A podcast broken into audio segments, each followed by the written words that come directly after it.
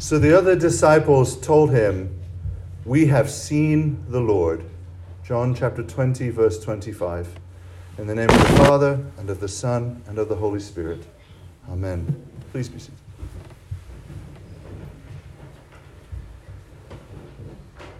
Heavenly Father, please bless my words, my preaching this morning to be true and give glory to you in your Son, Jesus Christ, in whose name I pray. Amen. The testimony of the apostles is a unique witness because they are the eyewitnesses of the resurrection of Jesus our Lord. And that really, eyewitness and apostle are near synonyms in the New Testament. Their witness is, um, compared to ours, more, I'm, I can not think of a better word to use than epistemically definite. Right? It, it, is there, it establishes it as a real and public fact. This is a thing that they have witnessed, as sure as if you witnessed a football game and you saw the winner, you knew, you are the witness, I saw them win. They saw Jesus risen from the tomb. We, of course, do our witnesses to Jesus as well, but our witness is a spiritual witness we haven't seen with our eyes. And our testimony, I believe, in the resurrection of Jesus, not first because I've had a spiritual experience of that reality, although that's true, but built on their eyewitness testimony. Because they witnessed it and, inspired by the Spirit, preached about it, and then the Spirit inspired them to put that witness into sacred scripture. Their eyewitness account is the foundation on which I believe and know that Jesus was risen from the dead as a real fact. And on top of that eyewitness experience, our Christian spiritual experience is built. It's a witness that they gave um, first in two decades of preaching, beginning at that first Pentecost, which we just heard read from Acts, when Peter says, This Jesus God raised up, and, and of that we all are witnesses. And he means that in the legal sense, that we are the eyewitnesses. We saw him in his resurrected body.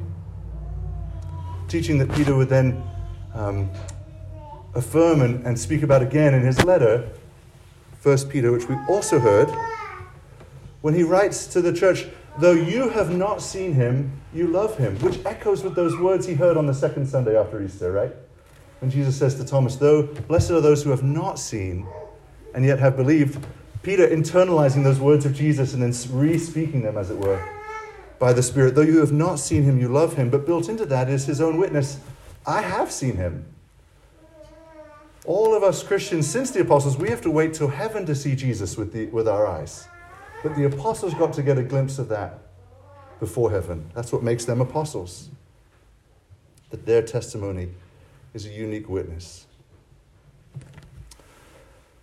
So, um, I want to establish their witness uh, as unique, but that doesn't mean that our spiritual experience of Jesus is nothing. It's just a different sort of witness. It establishes a different kind of testimony.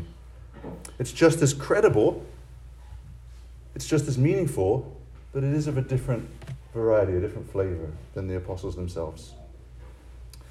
Nevertheless, um, the idea I want to propose to you this morning is that the conditions by which we encounter the risen Christ, not with our eyes, but through the Holy Spirit, are very similar and even suggested to us, I think, by the gospel details that we heard in the gospel reading from John chapter 20.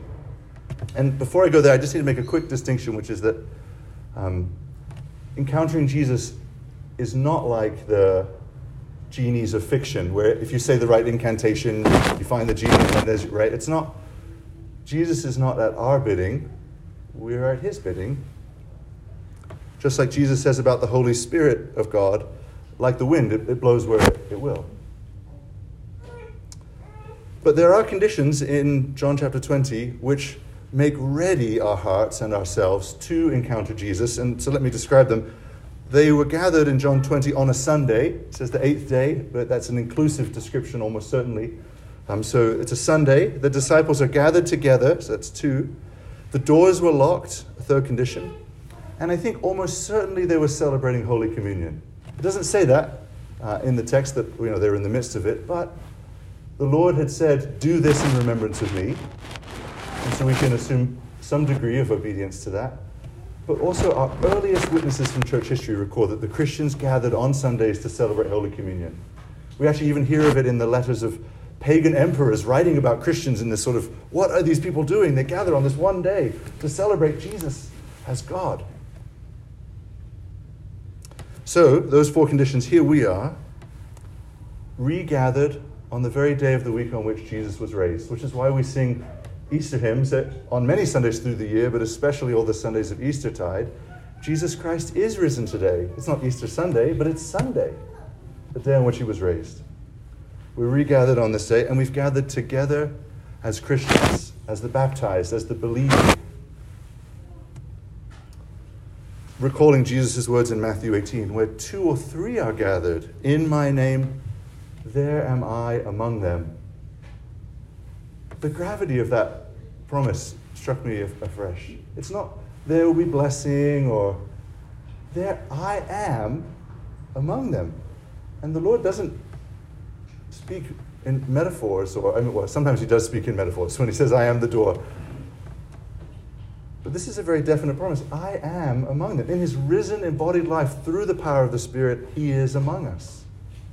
We've gathered on his day together with brother Christians. And then this third detail, perhaps less intuitively, this idea of the locked door. I want to interpret it allegorically to say that a locked door of the church building is nothing I think in the spirit in which Jesus tells Christians to pray, when you pray, go into your closet and close the door.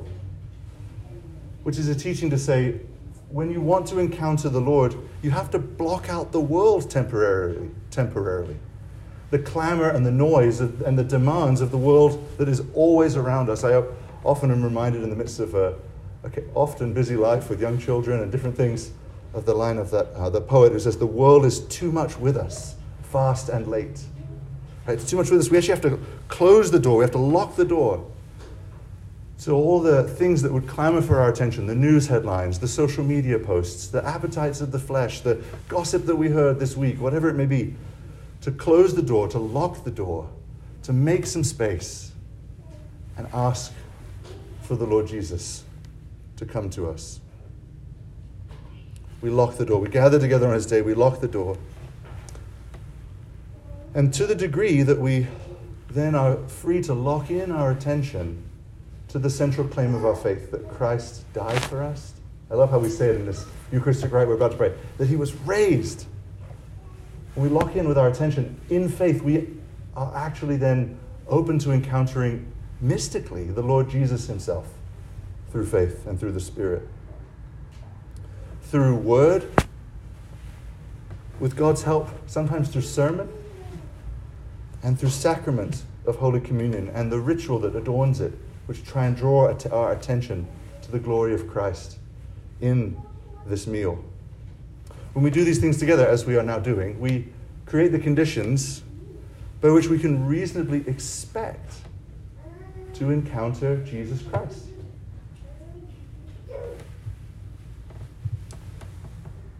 And just to speak with a footnote of realism, there are many Sundays where I come in faith to this gathering for Holy Communion, and I don't feel anything in particular. That there's not always, in fact, rarely, is the emotional experience of, oh my gosh, the grace of Christ Jesus is overwhelming and amazing. Sometimes I have that feeling, but I trust that His presence comes to us, that He is among us as He promised in so many ways. I know that He has, and sometimes it's a spiritual knowledge independent of emotion. Sometimes it has emotions, but a spiritual knowledge that Jesus has met us afresh. He's renewed his covenant with us in this covenant meal that we celebrate. And I want to um, conclude on this last point the sacrament of communion. So real is Christ's presence in Holy Communion. He, the night before he died, said, This is my body, this is my blood. That I actually want to quote words far more um, trustworthy than my own because from a much holier man who lived for and followed the Lord for many more decades than I have yet, uh, Saint Cyril of Alexandria. In the fifth century, he wrote this about communion, and I want to end with these words because they're better than anything I could have written in a sermon he gave. Christ visits us visibly in the body he suffers us to touch his holy flesh and gives us thereof. For through the grace of God, we are admitted to partake of the blessed Eucharist, receiving Christ into our hands to the intent that we may firmly believe that he did in truth raise up the temple of his body. For the partaking of the blessed Eucharist is a confession of the resurrection of Christ. I want to pause this quotation to only add the comment. Do you see the connection there? That if we had a meal about that was just remembering some a, a dead body, this would not be a real and living meal. This is a meal participating in a living living body of his body up in heaven. It's a confession of the resurrection of Christ. Participation then in communion. This is Cyril again. In addition to filling us with divine blessedness, is a true confession and memorial of Christ's dying and rising again for us and for our sake. Let us therefore, after touching Christ's body, shrink back from unbelief in him as utter ruin, and rather be found well grounded in the full assurance of faith. Amen.